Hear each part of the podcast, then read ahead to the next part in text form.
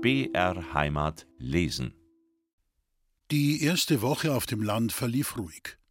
Mathild fühlte sich am Tisch bei den Dienstboten wohler als drüben beim Kaspar und seiner Mutter, und in der Schule fand sie sich auch bald zurecht. Es gab dort nur zwei große Klassenzimmer. In einem waren die Schulanfänger bis zur vierten Klasse untergebracht. Sie wurden von einem jungen Lehrer unterrichtet, der sehr streng war, wie sie erfahren hatte.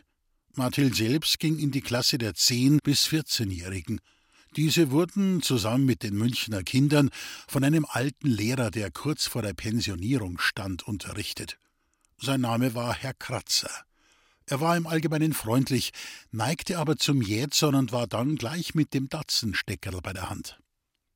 Auch Mathild hatte schon einen Vorgeschmack auf sein pädagogisches Wirken bekommen. Sie saß neben der Babinger Rosi, einem lieben, aber nicht sehr hellen Bauermädchen, deren Eltern den zweitgrößten Hof nach Kaspar besaßen. Wenn die Rosi zum Lesen aufgerufen wurde, fing sie zu zittern an, weinte fast und stotterte dann nur noch herum.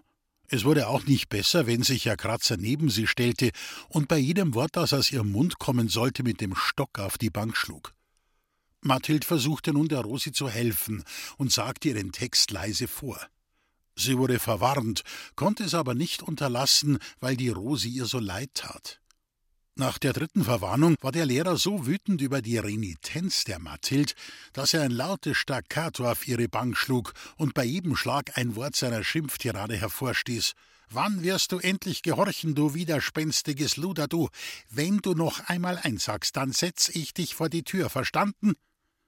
So schnell der Jätson aufgeflammt war, so schnell flaute er wieder ab, und Mathild wurde, als sie sich nach kurzer Zeit wieder auf eine Frage meldete, behandelt wie immer. Die Rosi brachte ihr als Dank fürs Einsagen immer öfter ein Brot oder einen Apfel zur Schule mit, da im Straßerhof niemand daran dachte, Mathild mit einem Pausenbrot zu versorgen. Die Jungbäuerin, die wahrscheinlich daran gedacht hätte, war nämlich ein paar Tage nach Mathilds Ankunft nicht mehr zum Frühstück erschienen und zeigte sich sehr zu Mathilds Leidwesen auch untertags selten in der Kuchel. Dafür war der Kasper jeden Tag gereizter, und seine Miene verfinsterte sich zusehends. Seine Mutter quittierte das Fehlen der jungen Frau öfters mit hämischen Bemerkungen. So, so, Madame schlaft sie aus, oder was fehlt denn der gnädigen Heid wieder? Worauf sie der Kaspar saugrob anfuhr: Halt's Maul, Mutter, das geht dir nix an. Mathilde erfuhr von Lina abends, wenn sie im Bett lagen, nach und nach die Geschichte der jungen Frau und wie sie der Kaspar zum Mann genommen hatte. Den Hof hatte Frau Annemarie in die Ehe gebracht. Ihre Eltern waren tot. Der Vater war im Krieg gefallen, die Mutter kurz darauf verunglückt. Der Zuchtstier hatte sie an die Stallwand gedrückt und ihr einige Rippen gebrochen, von denen eine die Lunge durchbohrt hatte. Annemarie stand mit neunzehn Jahren allein mit ein paar Knechten und einer Magd einem großen Hof vor. Alle jungen Burschen aus der Umgebung wären bereit gewesen, die Annemarie und den schönen Hof zu nehmen, aber sie wollte es zuerst alleine versuchen. Bald stellte sich heraus, dass das ihre Kräfte überstieg. Von jeher eher zart gewesen und von den Eltern geschont, setzte die schwere Arbeit, anstelle sie zu kräftigen, sehr zu. Also musste ein Mann auf den Hof. Sie inserierte in den Münchner Nachrichten, und eine Flut von Briefen, einige mit beigelegten Fotografien, traf ein. Am besten gefiel ihr das Bild eines Fashion-Uniformträgers zu Pferde. Er stammte noch aus den letzten Jahren des Krieges, begleitet von einem Brief, in dem sich der Kasper als erfahrenen Landwirt und unermüdlichen Arbeiter beschrieb, der aus einem größeren Hof stamme, den aber sein älterer Bruder erben würde. Als Annemarie ihren zukünftigen von Angesicht sah, war sie etwas enttäuscht, traute sich aber nicht, die eingefädelte Sache wieder rückgängig zu machen.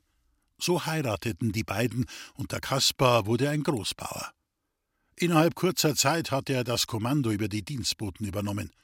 Er war wirklich ein unermüdlicher Arbeiter, aber sein grobes, unfreundliches Wesen machte ihm keine Freunde. Als die junge Frau schwanger wurde, holte er seine verwitwete Mutter auf den Hof, angeblich um seiner Frau Unterstützung zukommen zu lassen.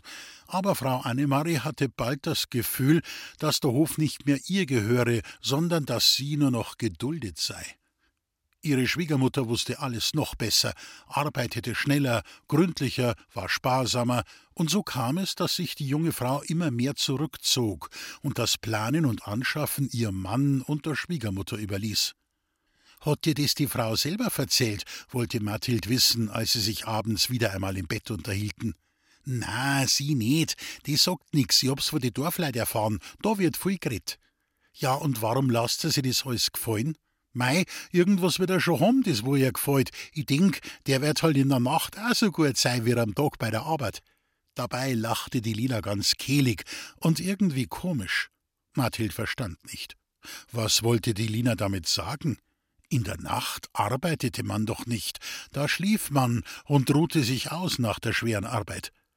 Als Lina merkte, wie Mathild nachdenklich schwieg, wurde sie deutlicher ich mein, der Kasper ist doch ein Bock. Hast du es noch nicht gemerkt? Der probiert's doch bei einem jedem Weiberleid. Mathild verstand immer noch nicht. Ja, Madel, jetzt sag einmal, bist denn du komplett ahnungslos? Verstehst nicht, was ich mein? Na, kam es ganz kläglich von der Mathild. Sie kam sich furchtbar dumm und unerfahren vor gegenüber der Lina. Da klärte sie die Lina auf. Rasch, ziemlich sachlich und sehr deutlich. Mathilde war entsetzt. Sie rückte gleich von der Lina ein Stück ab. Ja, spinnst denn du, bist du narrisch? Sowas gibt's doch gar nicht. Das ist feier Todsünd, wenn du sowas sagst. Das ist doch das sechste Gebot. Sie war dem Weinen nahe. Ihr grauste geradezu vor der Lina, die sich sowas Schweinisches ausdenken konnte. Dass es Buben und Mädchen, Männer und Frauen gab, das wusste sie, und dass die Buben mit dem Zipfel bieselten und die Mädchen mit der Bixen, war auch klar. Dass aber diese beiden Körperteile noch andere Funktionen hatten, konnte und wollte sie nicht glauben. Die Lina reute es schon, dass sie der Mathild so einen Schrecken versetzt hatte, und so meinte sie nur noch, Hast ihn du noch nie bei die Viecher zugeschaut oder bei die Hund, die machen's doch auch? Dann drehte sie sich um und war schon eingeschlafen. Mathild lag noch lange wach. Bei der nächsten Beichte müsste sie das angeben. Ich habe Unkeusches gehört und gesprochen. Aber wenn der Pfarrer dann fragte, was, könnte sie sich nie und nimmer überwinden, das zu wiederholen, was sie eben gehört hatte. Mit dem Gedanken an die nächste Beichte schlief sie ein und hörte in ihrem tiefen Schlaf nicht mehr das Lärmen, Rufen und Türenschlagen mitten in der Nacht. Nur einmal war es ihr, als ob ein gellender Schrei an ihr Ohr kam und sie halbwegs wach würde, aber es konnte auch im Traum gewesen sein. Am nächsten Morgen wurde sie unsanft geweckt. Die Mutter vom Kaspar stand am Bett und rüttelte sie wach. Steh auf, aufsteh sollst. Jetzt ist aus mit deinem faulen Salim. Komm nur gleich runter, dann sagt dir der Bauer schon, was zum Tor gibt. Schnell zog sich Mathilde an, stolperte die Treppe hinunter und fragte den Kaspar, der gerade mit finsterer Miene seine Milchsuppe aß, was soll ich denn nachher heut da? Du bleibst heut daheim, du gehst heut nicht in die Schule, verstehst mich? Die Bayerin ist heut Nacht niedergekommen, ist aber bloß ein Madel. Wir müssen aufs Feld und du bleibst da bei der Bayerin. Hast verstanden? Ja, aber ich muss doch in die Schule, wagte Mathild einzuwenden, obwohl er die Aussicht, zu Hause zu bleiben bei der Jungbäuerin und einem kleinen Butzel mehr zusagte als die Schule, wo sie schon alles wusste, was durchgenommen wurde. Am Pfiefkast daheim bleibst, sag ich, und dass du ja nicht unterstehst, aus dem Haus zu gehen sonst. Mathild schluckte schnell ihren wässrigen Malzkaffee, steckte die Scheibe Brot in die Schürzentasche und hastete dann die Treppe hinauf. Vor dem Schlafzimmer der Bauersleute blieb sie stehen und lauschte. Es war kein Laut zu hören. Ganz, ganz leise drückte sie die Klinke herunter und schlich sich auf Zehenspitzen ins Zimmer. Es roch ganz komisch drin, außerdem waren die Fensterläden geschlossen, so dass sie fast nicht sehen konnte. Nahe der Türe blieb sie stehen. Da kam es ganz schwach von einem der Ehebetten her. Mathild, es ist schön, dass du da bist. Komm nur gleich her und schau dir mein Kleine einmal an. Vorsichtig tappte Mathild zum Bett hin. Die Bäuerin hatte ein kleines Bündel im Arm, von dem gerade mal die Nasenspitze und ein Mäulchen herausschaute. Mathild beugte sich über das Bett, konnte aber kaum etwas erkennen. Als sie nichts sagte, bat die Bäuerin Mach einmal die Läden auf, da erstickt man ja herin. Schnell ging Mathild zum Fenster, zog es auf und schlug die Läden zurück. Tief atmete sie die frische Luft ein und drehte sich dann um. Nun sah sie erst, dass auf dem Boden blutige Bettwäsche und Handtücher lagen, neben dem Bett stand eine Waschschüssel mit blutigem Wasser. Also das war es, was so gerochen hatte. Das würde sie nachher alles raustragen und die Schlafstube sauber machen, aber zuerst wollte sie einen Blick auf das Kindchen werfen. Bayerin, darf ich's einmal in Arm nehmen, das Butzel? Ja, freilich, Mathild, schaust du nur an, das ist doch ein Schinskindl, gell? Mathild hob es hoch und schob die Tücher zurück, so dass das Gesichtlein frei lag. Es war in der Tat ein schönes Neugeborenes, dem man die Strapazen der Geburt nicht ansah. Ganz feines, fast orangerotes Haar bedeckte das Köpfchen, die Augen waren geschlossen, die Nase und der Mund ganz zierlich und fein gebildet. Bayerin, das ist die schönste Buzal, wo sie bisher gesehen hab, ganz ehrlich. Ein Strahlen ging bei diesen Worten über das Gesicht der Frau Annemarie. Sie war glücklich mit ihrer Kleinen. Dass der Kasper das Kind kaum anschauen wollte, als er erfahren hatte, dass es nur ein Mädchen war, brauchte die Mathilde nicht zu wissen. Nachdem sie das Zimmer sauber gemacht und die blutige Wäsche in einem großen Schaff eingeweicht hatte, brachte Mathild der Bäuerin das Frühstück. Anschließend durfte sie dann zusehen, wie die junge Mutter den Säugling an die Brust legte. Dabei kamen ihr plötzlich wieder die Worte der Lina in den Sinn. Der probiert's ja bei an jedem Weiberleid. Nein, das glaubte sie nicht, dass der Kaspar so grob und unfreundlich er war, seine junge Frau hintergehen würde die Mutter seines Kindes, das glaubte sie nicht, konnte es einfach nicht glauben. Wenn aber dieses vom Kaspar nicht stimmte, was die Lina erzählt hatte, dann stimmte das andere, das ganz Schlimme, sicher auch nicht.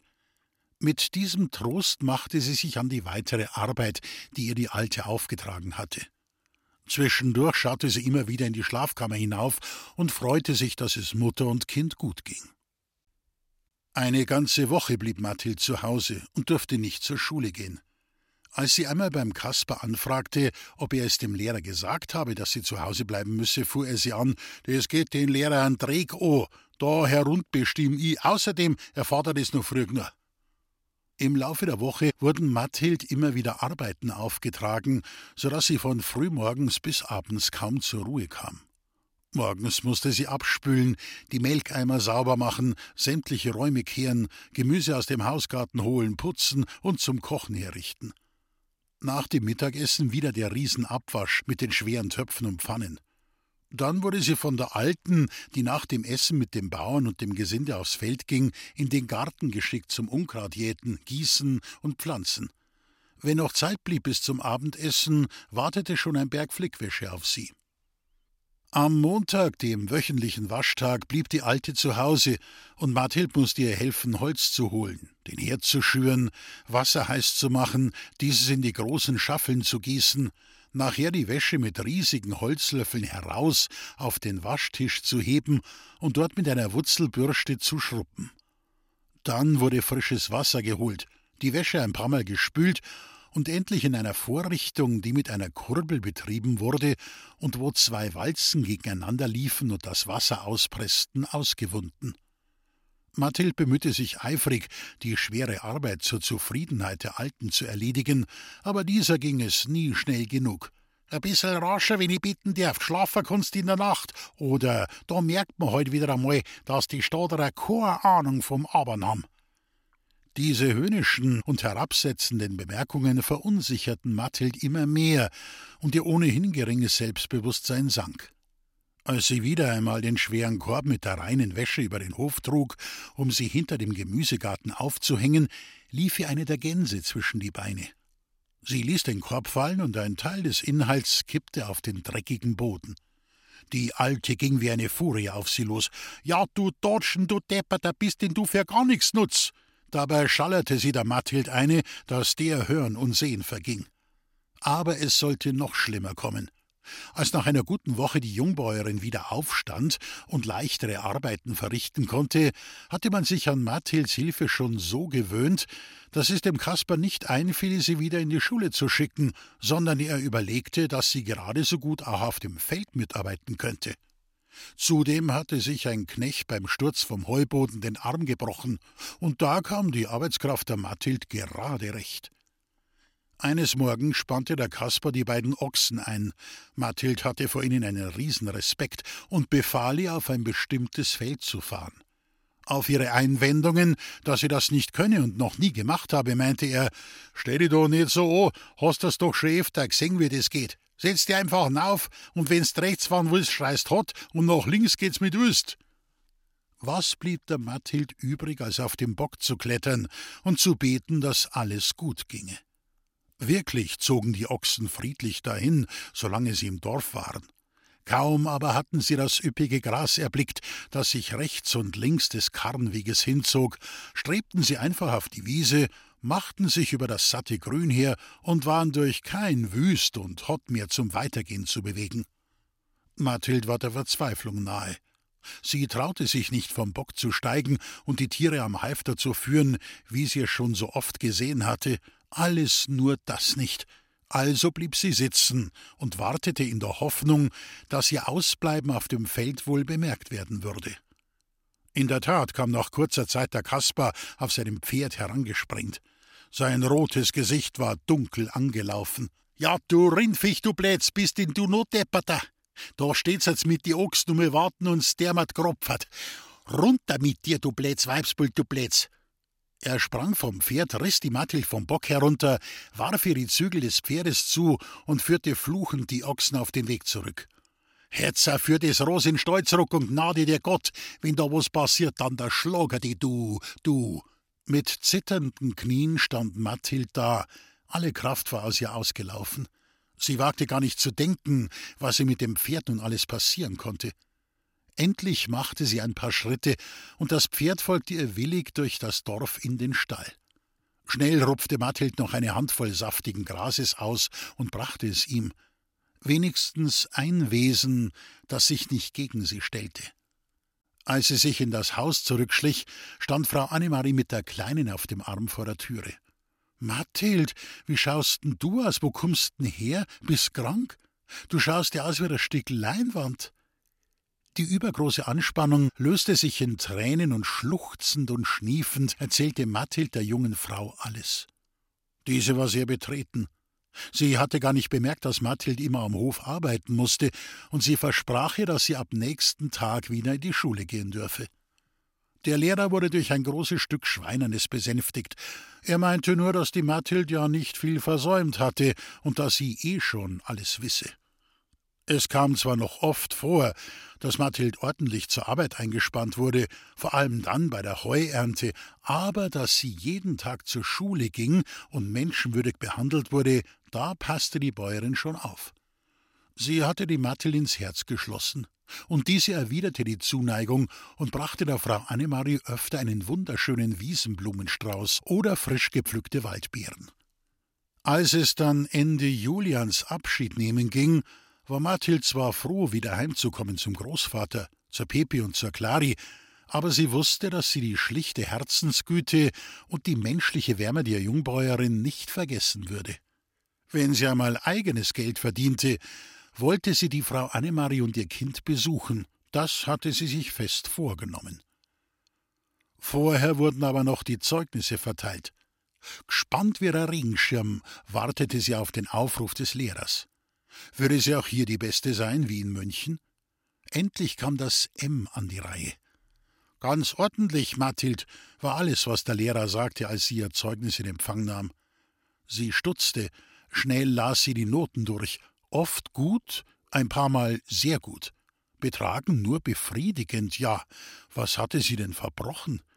Sie drehte sich zur Rosi Babinger um, die ihr Zeugnis schon erhalten hatte und mühsam die Bewertungen buchstabierte. Auf einen Blick sah Mathild, dass Rosis Zeugnis genauso gut, in einigen Fächern sogar besser war als ihres. Ja, wie jetzt denn das? Sie hatte doch der Rosi eingesagt, sie abschreiben lassen und oft bei den Hausaufgaben geholfen. Als Rosi bemerkte, dass Mathild die Zeugnisse Fach für Fach verglich und aus der Beurteilung nicht klug wurde, wollte sie schnell die Hand über das Blatt Papier decken. Dann meinte sie ein wenig verlegen: Mathild, da kannst du nix dafür, ich weiß selber, dass ich nicht so gut bin wie du, aber der Vater gibt halt am Lehrer sein Holz umsonst und beim Sauschlachten stellt sich der Herr Grazer auch allweil ein. Langsam dämmerte es Mathild. Nicht zum ersten Mal in ihrem Leben musste sie erfahren, dass es nicht darauf ankam, was man konnte, sondern was man hatte. Und sie hatte nichts. Nicht einmal Eltern hatte sie. Von ihrem Vater wusste sie gar nichts, von der Mutter nur, was so im Viertel getuschelt wurde und was die Großmutter sich manches Mal mühsam entlocken lassen hatte, als sie noch lebte. Sie hatte einmal in einem Märchen den Ausdruck Mutterseelen allein gelesen, und jetzt wurde ihr bewusst, was das bedeutete. Es passte genau auf ihre Situation. Aber sie hatte ja ihren Großvater noch, ihren lieben, lieben Großvater. Ihm würde sie ihre Erlebnisse in der Fremde erzählen, und er würde ihren Kummer verstehen, auch wenn er immer sagte, Mathild, so ist das Leben halt, damit musst du abfinden. Er selbst jammerte ja nie oder beklagte sich. Auch Neid war ihm fremd. Er wusste seine Stelle im Leben, füllte sie aus und war damit zufrieden. Es gab doch genug kleine Dinge und Begebenheiten, woran man sich freuen konnte, und er versuchte diese Einstellung auch Mathild zu vermitteln. Sonntags ein Spaziergang im Wald, ein warmes Fußbad nach der Arbeit, eine geschenkte Zeitung vom Vortag, ein Quartel Bier am Abend, das waren so seine kleinen Freuden. Daran dachte nun Mathild, als sie mit den Kindern im Zug nach München saß und hörte, was die anderen erlebt hatten. Vor allem war sie gespannt, was die Monika, das Mädchen, gegen das sie ausgetauscht worden war, zu erzählen hatte.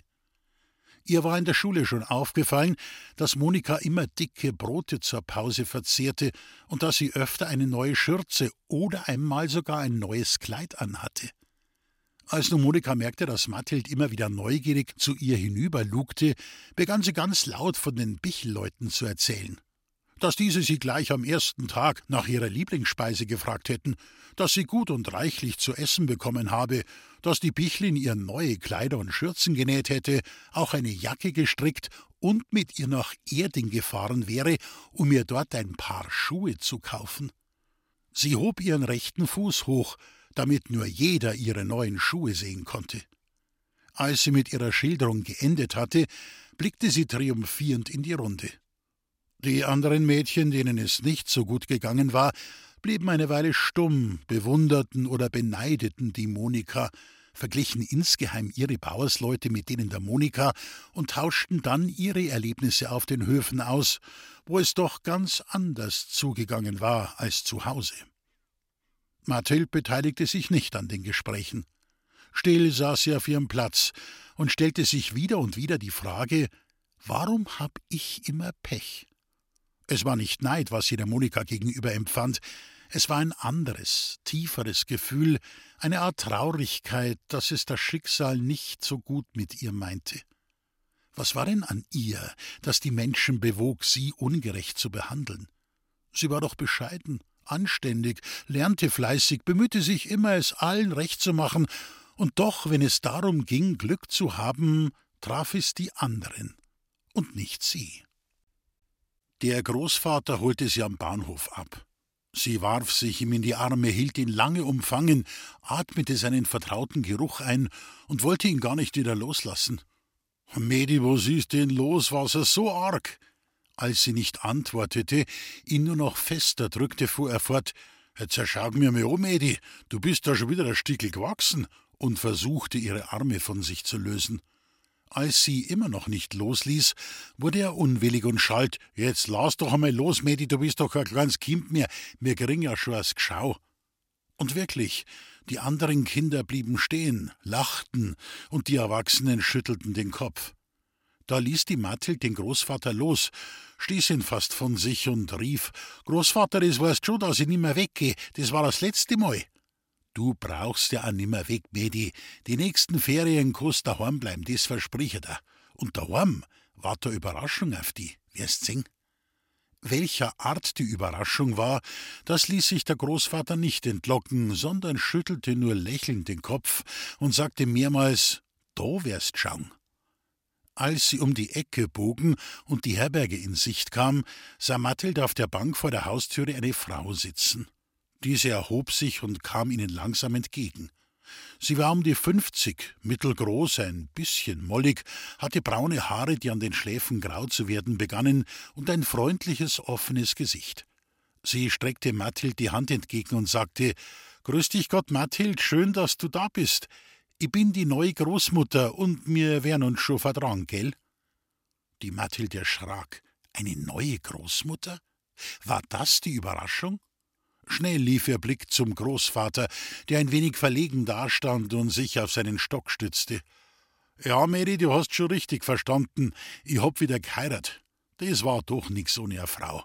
Das hast du ja selber gesehen, dass der Haushalt da so runtergekommen ist und überhaupt, ich bin halt nicht gern allein. Langsam nahm Mathild die dargebotene Hand und machte einen Knicks. Eine neue Großmutter, ja, das bedeutete, dass sie nicht mehr fort musste in den Ferien, dass es wieder ordentliches Essen gab, nicht nur die paar Gerichte, die sie und der Großvater mit Mühe zustande gebracht hatten, dass sie nicht mehr mit der schmutzigen Wäsche zu der Lenkerin oder Noderin musste, um dort mitwaschen zu dürfen. Aber es bedeutete vielleicht auch, dass der Großvater sie nicht mehr brauchte zum Erzählen oder Vorlesen. Sie dachte daran, wie der Großvater immer am Sonntagnachmittag auf dem Kanapee lag und bat, Geh, Mädi, les mir ein bisschen was vor aus der Legend, dann kann ich schön einschlafen. Wenn sie dann aus dem großen Buch mit den heiligen Geschichten eine Weile vorgelesen hatte und der Großvater von dem eintönigen Gemurmel eingeschläfert war, durfte die Mathild ihm die grauen Fäden, die sich an einigen Stellen durch sein volles, noch immer dunkelbraunes Haar zogen, ausrupfen bloß so mit den Nägeln der Daumen und Zeigefinger. Meist wachte er nicht einmal davon auf. Die Großmutter hatte nicht erwartet, dass die Mathild ihr jubelnd um den Hals fallen würde. Ein zwölfjähriges Mädchen findet sich mit veränderten Lebensbedingungen nicht so leicht ab, aber als sie sah, dass die Mathild nur nachdenklich und betreten zu Boden blickte, war sie doch ein bisschen traurig. Sie ließ es sich aber nicht anmerken, sondern forderte den Großvater und seine Enkelin auf, in die Küche zu kommen und von den Rohrnudeln zu kosten, die sie zur Ankunft der Mathild gebacken hatte. Dazu gab es Apfelkompott, und beide schmeckte der Mathild vorzüglich. Auf die Fragen der beiden Alten, wie es denn auf dem Lande gewesen sei, antwortete sie höchst einsilbig, ganz gut und ich schon ganger, war alles, was sie herausbrachte. Keinesfalls wollte sie einer Frau, die sie erst eine halbe Stunde kannte, ihren Kummer und ihre Enttäuschung ausbreiten. Als die Großmutter sah, dass Mathild lieber schwieg, erzählte sie dann von sich selbst. Sie war eine Witwe, hatte ihren Mann schon als junge Frau verloren und die gemeinsame Tochter allein aufgezogen. Diese war fast zwanzig Jahre alt, hatte eine wunderbare Stimme und wurde seit zwei Jahren im Gesang ausgebildet. Mitzi hieß sie und hatte schon während der Ausbildung einige kleine Rollen im Gärtnerplatztheater erhalten. Das sagte nun der Mathild gar nichts. Was war denn das, ein Theater? Sie kannte nur ein Kino, wo sie mit Clari und Pepi schon ganze Nachmittage mit dem Betrachten von Stummfilmen verbracht hatte. Es gab keine festen Anfangszeiten, der Film lief unentwegt. War er zu Ende, wurde nach ein paar Minuten, in denen die Rollen zurückgespult wurden, wieder der Anfang gezeigt. Die drei Kinder schauten, nachdem sie ein paar Pfennige Eintritt bezahlt hatten, so lange, bis sie genug hatten. Ein Film, genannt Das Gift der Adu Bari, hatte sie besonders beeindruckt, und sie schwärmten noch lange von den prächtigen Kostümen, der prunkvollen Einrichtung und den geheimnisvollen Gestalten. Aber Theater? War das auch so schön? Frau Humann, wie die Großmutter hieß, erklärte es Mathild und versprach, sie einmal zum Gärtnerplatz mitzunehmen und ihr das Theater zumindest von außen zu zeigen. Als sie hörte, dass Mathild sie Frau Hohmann nannte, bat sie das Kind doch Großmutter zu ihr zu sagen, aber Mathild konnte das Wort nicht über die Lippen bringen. Die Großmutter war tot, die gab es nicht mehr, das war aus und vorbei. Da sie andererseits Frau Humann nicht kränken wollte, vermied sie die Anrede. Wenn es gar nicht anders ging, sagte sie Sie, Frau, und die Großmutter schaute dann ein bisschen traurig, sagte aber nichts. Als die Rohrnudeln gegessen waren, huschte Mathild zur Pepe hinüber, sie musste ihre Erlebnisse auf dem Lande loswerden. Als Pepe hörte, wie es Mathild ergangen war, rief sie entrüstet: Da war ich doch gleich der Vogelaffer, das hätte ich mir nicht gefallen lassen. Als ihr Mathild die Zwecklosigkeit ihres Vorhabens auseinandersetzte, die Pepe hatte ja keine Ahnung, wie weit das Dorf Reisen von München entfernt war, meinte Pepe, Aber gefallen lassen hätt ich mir das auf keinen nicht. Es stimmte, die Pepi hatte wesentlich mehr Selbstbewusstsein als die Mathild. Sie war immer lustig, etwas laut und verstand es sich überall durchzuwandeln. Obwohl auch sie ein lediges Kind war wie Mathild, kam sie mit dem Makel, der in diesem Viertel Münchens den Kindern ja häufig anhaftete, besser zurecht. Einmal hatte sie den Spruch auf dem geschnitzten Stock des Großvaters gelesen, lustig und kreuzfidel, und der gefiel ihr so gut, dass sie ihm bei jeder Gelegenheit ausrief, und auch Mathild ermahnte desgleichen zu tun und nicht immer so nachdenklich und grüblerisch zu sein. Sie gingen zusammen zur Clary hinüber, die musste doch auch erfahren, wie es auf dem Land zuging. Ferner hatte Mathild vor, aber nur wenn sie mit der Clary allein war, ihr von der Ungeheuerlichkeit zu erzählen, von der die Magd Lina gesprochen hatte. Nicht, dass der Mathild irgendwelche Zweifel an der Verlogenheit dieser Behauptung gekommen wären, eher als Beweis dafür, wie die Leute auf dem Land dachten. Die Clary war nicht zu Hause. Sie war über Nacht weggeblieben. Das war noch nie vorgekommen, und die Noderin war dementsprechend ratlos und ängstigte sich sehr. Ich versteh das nicht, das hat's doch noch nie gemacht, dass sie in der Nacht nicht heimgekommen is. Wird doch nix passiert sein mit ihr. Lisi, die ältere Tochter, versuchte sie zu trösten. Geh, Mutter, hör doch auf, du kennst doch unser Clary, dass sie die rumtreibt, das ist doch nix Neis. Aber über Nacht ist doch noch nicht wegblieben, mein Clary, das tut's mir doch nicht an. Lisi zuckte nur mit den Schultern, sie war davon nicht so überzeugt. Schließlich beschloss man, am Abend zur Polizei zu gehen und dort eine Vermisstenanzeige aufzugeben. Als Pepi und Mathild die Noderin so niedergeschlagen dasitzen sahen und ihr doch nicht helfen konnten, verabschiedeten sie sich wieder. Draußen flüsterte Pepi der Mathild zu: Meinst, die ist in unserem Geheimversteck? Mathild dachte kurz nach: Versuch mir's, es ist ja nicht weit. Die drei Freundinnen hatten vor einiger Zeit auf dem Gelände der Gärtnerei einen abgelegenen Geräteschuppen entdeckt und bemerkt, dass dieser nachts nicht abgeschlossen war. Außer den Harken, Rechen, Spaten, Schaufeln und einigen Schubkarren lagen ein paar alte Kartoffelsäcke drinnen, die sich gut zum Draufsitzen eigneten. Dort zogen sich die Mädchen oft zurück, erzählten einander ihre Freuden und kleinen Leiden und fühlten sich so recht geborgen und vor der Erwachsenenwelt draußen geschützt. Clary zog es auch manchmal alleine dorthin, wenn ihre Mutter wieder einmal mit ihr geschimpft hatte und ihr die ältere Lise als Vorbild hingestellt worden war. Sie hing dann ihren Träumen nach, stellte sich vor, dass sie reich wäre, der Mutter viel Geld heimbrächte, von allen bewundert und gelobt würde.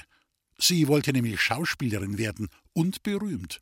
Oder sie würde nach Amerika gehen, wie die Mutter der Mathild, von der es hieß, sie wäre dort zu sagenhaftem Reichtum gekommen, schämte sich aber ihrer armen Herkunft und ließe deshalb nichts mehr von sich hören. Wenn dann Clary aus ihren Tagträumen erwachte und auf das harte Pflaster der Wirklichkeit aufschlug, war sie wie gelähmt und nicht fähig, auch nur das Geringste zu leisten. Aber auch hier war Clary nicht. Der Mathild wurde plötzlich bewusst, dass sie eigentlich recht wenig von der Clary wusste. Sie waren Tür an Tür aufgewachsen, waren auch jeden Tag zusammen, aber irgendwie war die Clary eine ganz andere Art von Freundin als die Pepi. Bei der Pepe wusste man immer, woran man war. Die Mathild wusste schon im Vornherein, wie die Pepe reagieren würde. Nicht so die Clari. Ihre Reden und auch ihre Handlungen waren manchmal sonderbar und rätselhaft.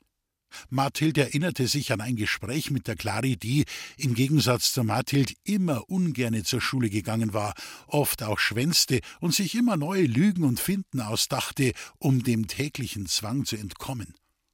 Was konnte denn da anstehen, da nicht in die Schule muss? überlegte sie wieder und wieder. Meinst, wenn ich mir mit dem Beil am Finger abhack, dann sie mir aber gar nicht mehr. Was denkst du, Mathild?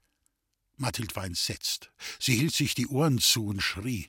Den Finger abhacken, das war ja ganz grauslich. Das gab es doch nur im Märchen vom gläsernen Berg. Als sich bei ihr der erste Schreck gelegt hatte, schaute sie die Clari forschend an. Das meinst aber jetzt nicht echt, oder? Da lachte die Clari hell heraus, fasste ihre kleine Freundin bei der Hand und drehte sich ganz schnell herum mit ihr, bis sie umfielen und lachend im Gras lagen. Es war aber nicht das einzige Mal, dass die Clari so sonderbare Sachen sagte oder tat.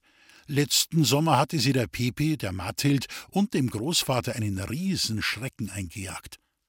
Die drei Kinder durften in den großen Ferien einmal den Großvater in den Wald begleiten, der mit einem Leiterwagen auszog, um Brennholz zu sammeln. Als am Wegrand große Sträucher mit dicken, schwarz glänzenden Beeren standen, hielt der Großvater an und warnte die Kinder eindringlich davon zu essen. A gute Händ voll und a Kind is hinüber, merkt euch das. Sie schauerten. Clari meinte noch, so einfach ist es mit dem Umbringer, das hab ich nicht gewusst. Auf dem Heimweg dann klagte Clari plötzlich über Bauchweh und Schlechtsein. Der Großvater beachtete es zunächst nicht. Auch Pepi und Mathild schenkten der Clari keine große Aufmerksamkeit. Auf einmal fiel sie zu Boden, verdrehte die Augen, stöhnte und ächzte ganz furchtbar und rief ein übers andere Mal: Ich glaub, ich muss sterben, helft mir doch einer! Dann zuckte sie noch ein wenig und lag still. Der Großvater stürzte zu ihr hin, schüttelte sie, versuchte ihr den Finger in den Mund zu stecken, um sie zum Erbrechen zu bringen, und war völlig verzweifelt. Da schlug die Clari die Augen auf, lachte alle an und rief: Jetzt hab ich euch aber schön gekriegt. Der Großvater aber fand das gar nicht lustig. Er hätte der Clari am liebsten eine runtergehauen, beherrschte sich aber und sagte bloß zu ihr: Das ist das letzte Mal gewesen, dass ich so ein Krampf mitgenommen hab. Das nächste Mal bleibst daheim.